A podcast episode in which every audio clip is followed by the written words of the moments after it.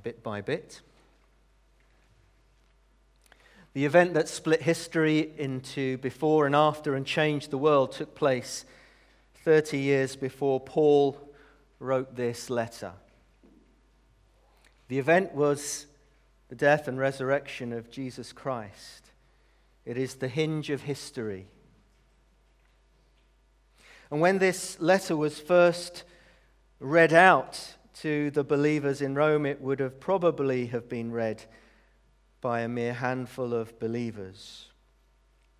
Written by an amazing man called Paul. He wasn't always called Paul, as we know. His uh, original name was Saul of Tarsus, but he was one who met the risen Lord Jesus on the road to Damascus in Syria. And he gave himself the name Paul Saul is a kingly name. Paul means runtish, small, diminutive. And I find it amazing that Saul would give himself that name. Once a persecutor of the church, an enemy of Jesus Christ, he calls himself in this letter a servant of Jesus Christ a slave of Jesus Christ. And without a doubt, Paul became the most influential follower of Jesus. Just this one letter has had an amazing influence and changed the course of history. Martin Luther, when he read this book, it transformed his life and transformed the church. John Wesley, when he heard just the introduction to the letter, was transformed. And some believe that saved the United Kingdom from revolution. And there was revival instead. I say that as an encouragement to you because when we read this passage, as I did for the first time, I thought, what on earth am I going to say about this. Because throughout the book of Romans, Paul is working out, and Paul is grappling with the big themes of what it means to believe, what it means to say Jesus saves, to say Jesus is Lord. What does it mean to live in the kingdom of light as opposed to being in the kingdom of darkness? And so we pick up and I'm just going to reread a few verses that Edward um, uh, spoke on the last time we were looking at Romans. So, chapter 6 and verse 11, if we could have that, please, on the screen. Thank you. In the same way, count yourselves dead to sin, but alive to God in Christ Jesus. Therefore, do not let sin reign in your mortal body so that you obey its evil desires. Do not offer the parts of your body to sin as instruments of wickedness, but rather offer yourselves to God as those who have been brought from death to life. And offer the parts of your body to him as instruments of righteousness. For sin shall not be your master, because you are not under law, but under grace. What then? Shall we sin because we are not under law but under grace? By no means. Don't you know that when you offer yourselves to someone to obey him as slaves, you are slaves to the one whom you obey? Whether you are slaves to sin, which leads to death, or to obedience, which leads to righteousness.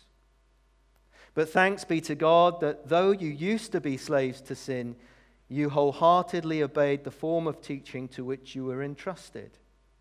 You have been set free from sin and have become slaves to righteousness. I put this in human terms because you are weak in your natural selves. Just as you used to offer the parts of your body in slavery to impurity and to ever increasing wickedness, so now offer them in slavery to righteousness, leading to holiness. Once you were slaves to sin. When you were slaves to sin, you were free from the control of righteousness. What benefit did you reap at that time from the things you are now ashamed of? Those things result in death. But now you have been set free from sin and have become slaves to God. The benefit you reap leads to holiness, and the result is eternal life. For the wages of sin is death, but the gift of God is eternal life in Christ Jesus our Lord. Amen.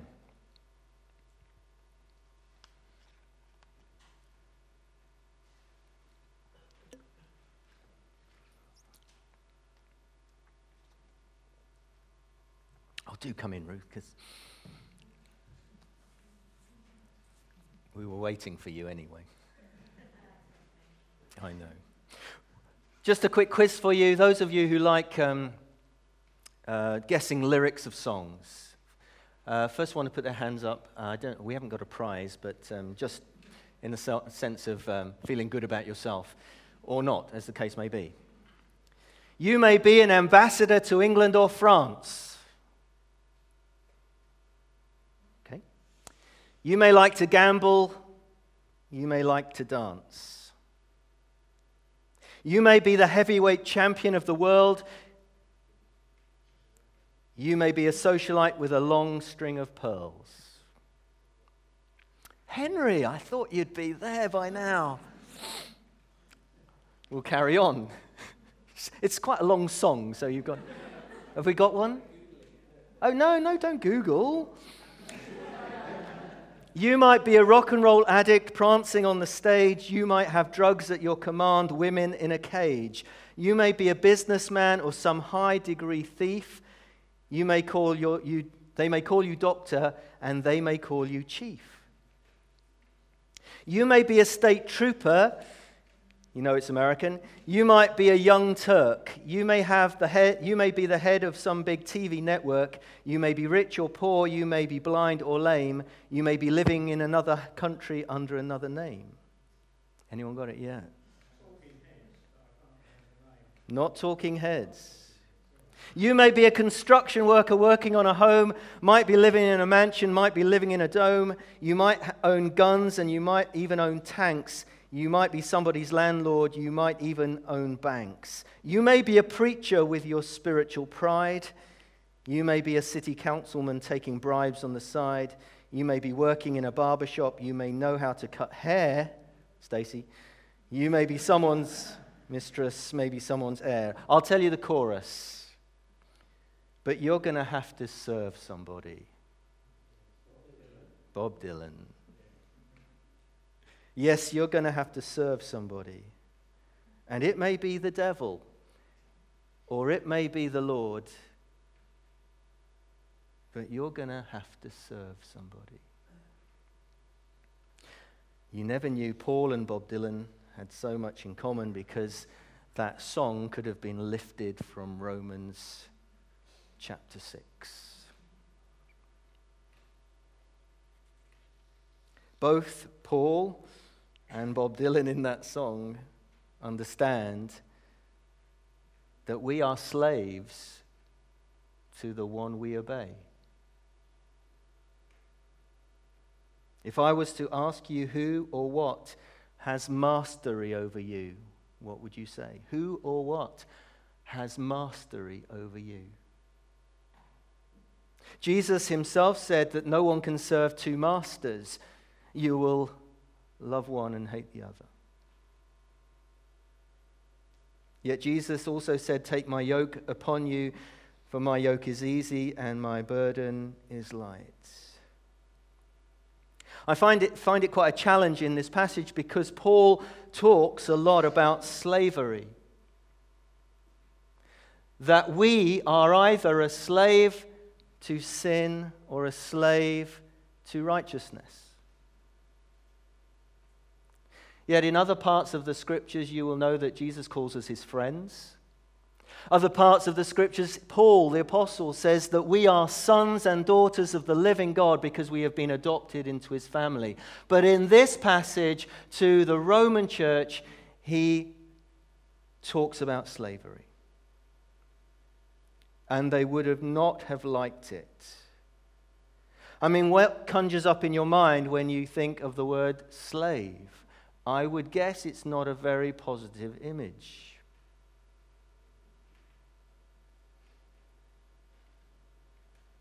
Paul is making a point.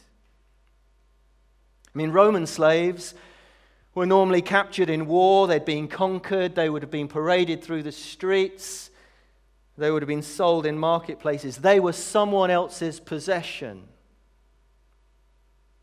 to do with what they wanted. We balk at the idea of slavery, and rightly so, it was abolished, even though it still is practiced across our world. It's just not called slavery, it's called trafficking. The British, as my wife reminded me this week, we don't like the idea of being slaves. Rule Britannia. Britannia rules the waves. Mm. Britons shall never, never, never be slaves.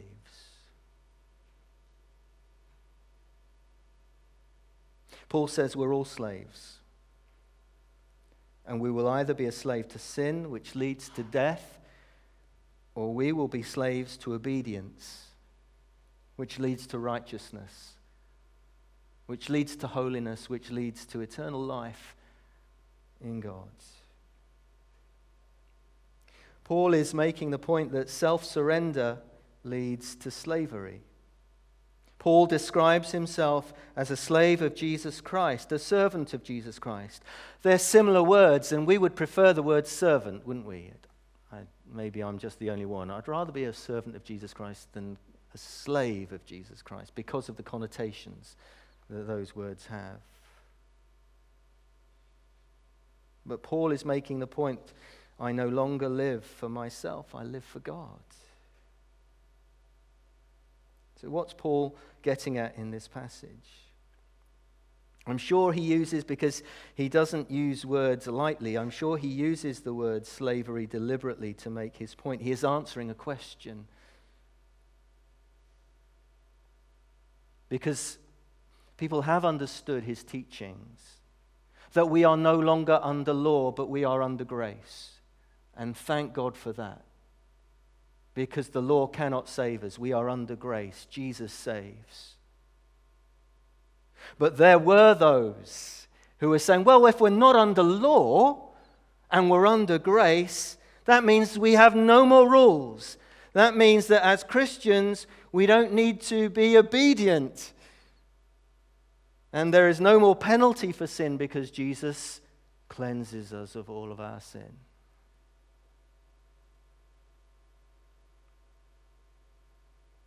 But Paul says, You've misunderstood grace. Obedience to sin leads to death. He says in this passage that sin pays wages, and the wages of sin death because sin separates us from God. Yes, Jesus has paved the way and he has brought us back. But Paul says once we have been transferred into the kingdom of light, then we serve a new master.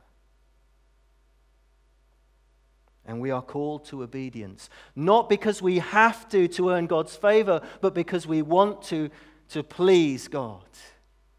So we are obedient to obedience, which leads to righteousness.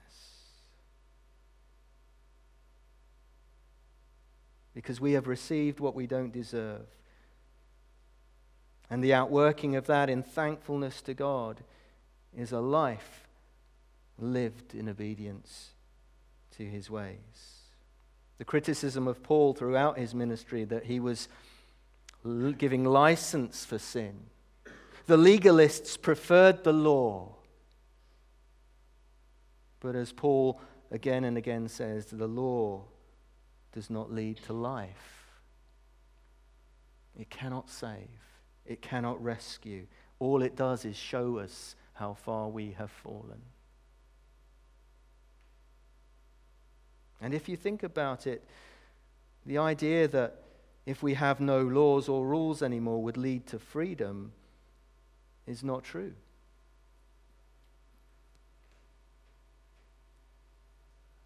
If you remember the riots of a few years ago, there were no rules, there were no laws, and there was anarchy. It doesn't lead to freedom. So Paul says, in answer to that question, since we're not under law, but we're under grace, shall we sin more? He says, No, by no means, never, not on your life. If I don't know what phrase he would have used otherwise, but it's just no. Because as believers, we have a new master, we are under new management. And even if the old master keeps coming calling on us, we can say, no. And the old master does keep calling, does keep knocking, does keep tempting us. We say no. It'd be like Gareth Bale. It, for those of you who don't know, he's uh, the most expensive footballer on planet Earth. And he's moved from Tottenham to Real Madrid. And it'd be like his old manager, Andre Villas-Boas, ringing him up and telling him, I want you to play like this. This is the way I want you to play. And Gareth Bale can say, No, I'm not. I'm under new management. And the new manager wants me to play like this. And he would have every right to say so we are under a new manager if we are in Christ Jesus. Doesn't mean that the old one doesn't keep calling us up and saying, I want you to play this way. But we say, no. I'm under new management now. I'm not playing the way you want me to anymore. We have a new allegiance, and it's an allegiance to Jesus Christ. It's an allegiance that Paul took so seriously that he gave himself the name Paul, that he called himself a slave of Jesus Christ, because Jesus was everything to him.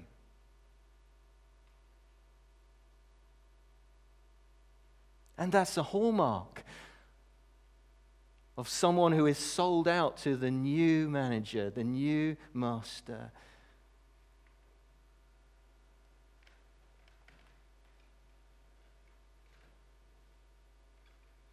we have been given a new heart. A new heart that desires to live for the glory of God and to be engaged in all that the Lord is doing. And God is putting the world to rights. I know we would rather Him do it quicker. And if we were God, we would probably have a different way of doing it but He is putting the world to rights. And He has called us to be part of that, to be part of His mission community. But whenever we step over the line and declare that Jesus is Lord and is our new master, the battle intensifies. Spiritual warfare steps up a notch. Because the enemy doesn't want us to glorify God and would seek to trip us up. So, Paul is calling in, in, a, in a big picture for the, the church of Jesus Christ to desire holiness, to desire to be obedient to God, to turn away from sin. And thanks be to God that His grace is sufficient for us, that when we fall down, we come back to Him and we say, Lord, forgive us. But that is not something that we take lightly. We must grieve over that sin in our lives. Because habitual sin and repeated and repeated and repeated sin reveals that we're still slaves to them. Whatever has mastery over you, you are a slave to.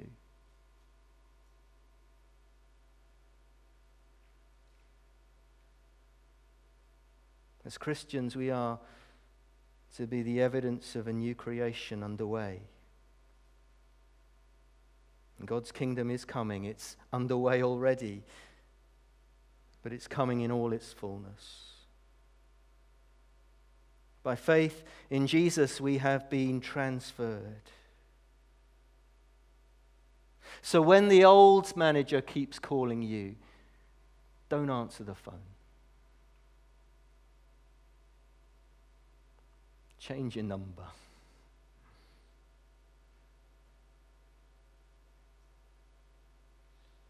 Question was once asked of C.H. Spurgeon, great man of God. Can we live a sinless life? And he said yes and no. In fact, he tells the story of a woman who claimed that she had achieved sinless perfection because she had not sinned in years. I mean, that's quite something to tell C.H. Spurgeon. And he recalls how someone stood heavily on her toes. I have a sneaky suspicion it was Spurgeon himself, but we're not told in the story if you, if he was quite a big man. And he said that her sinless perfection left her like the morning dew.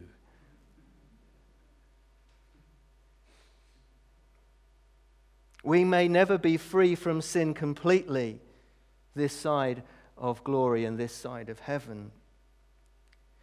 But we no longer need to be mastered by it. That is what Paul is saying.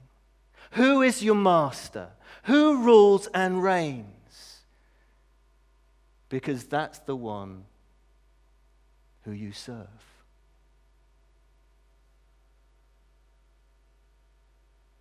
Who's calling the shots? As those who believe in Jesus, we have been forgiven.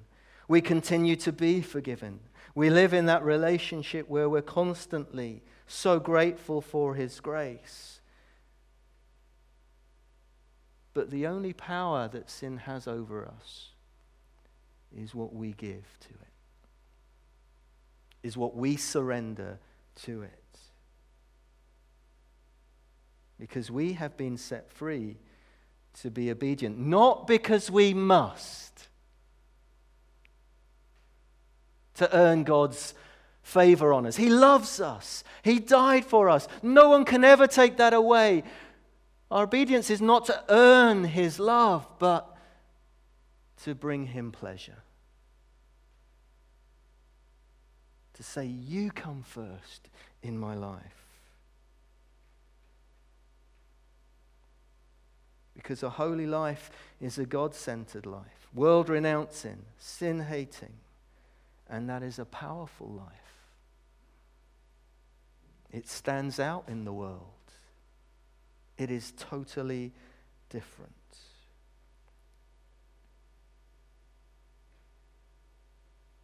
And because our hearts have been changed, our motivation is different. And so Paul provocatively, maybe, says we are slaves either to sin or to obedience. But slavery to God is a very different kind of slavery. Slavery to God is joyful obedience, it is a victory over sin. And whenever any of us has a victory over sin, it feels good. because we are doing what we were made to be. That's why we feel wretched when we give in to it.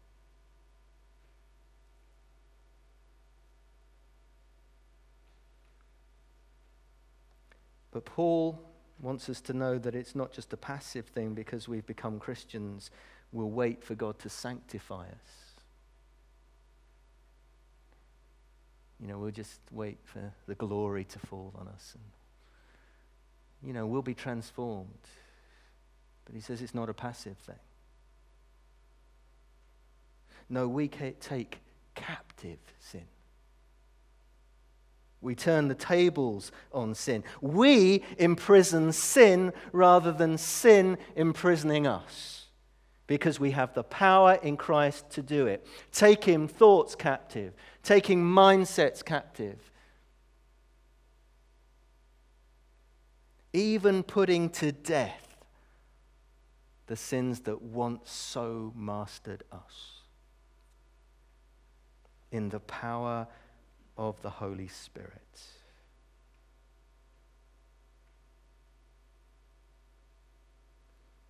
And as slaves to God, we experience complete freedom freedom to love God and to know His love and to be ambassadors for Him. So, who are we going to serve? Is Paul's question. And he says to the Romans, if you haven't already handed in your resignation to sin, do it now. No, you may not live a sinless life, but you will not be mastered by it. It will not be the one that calls the shots because you are under new management. The enemy seeks to destroy us, but God's gift is eternal life. We're called to follow him. It's what Jesus said when he walked on this earth Follow me. Do life with me. See how I do it. Follow me. Let's pray together. In this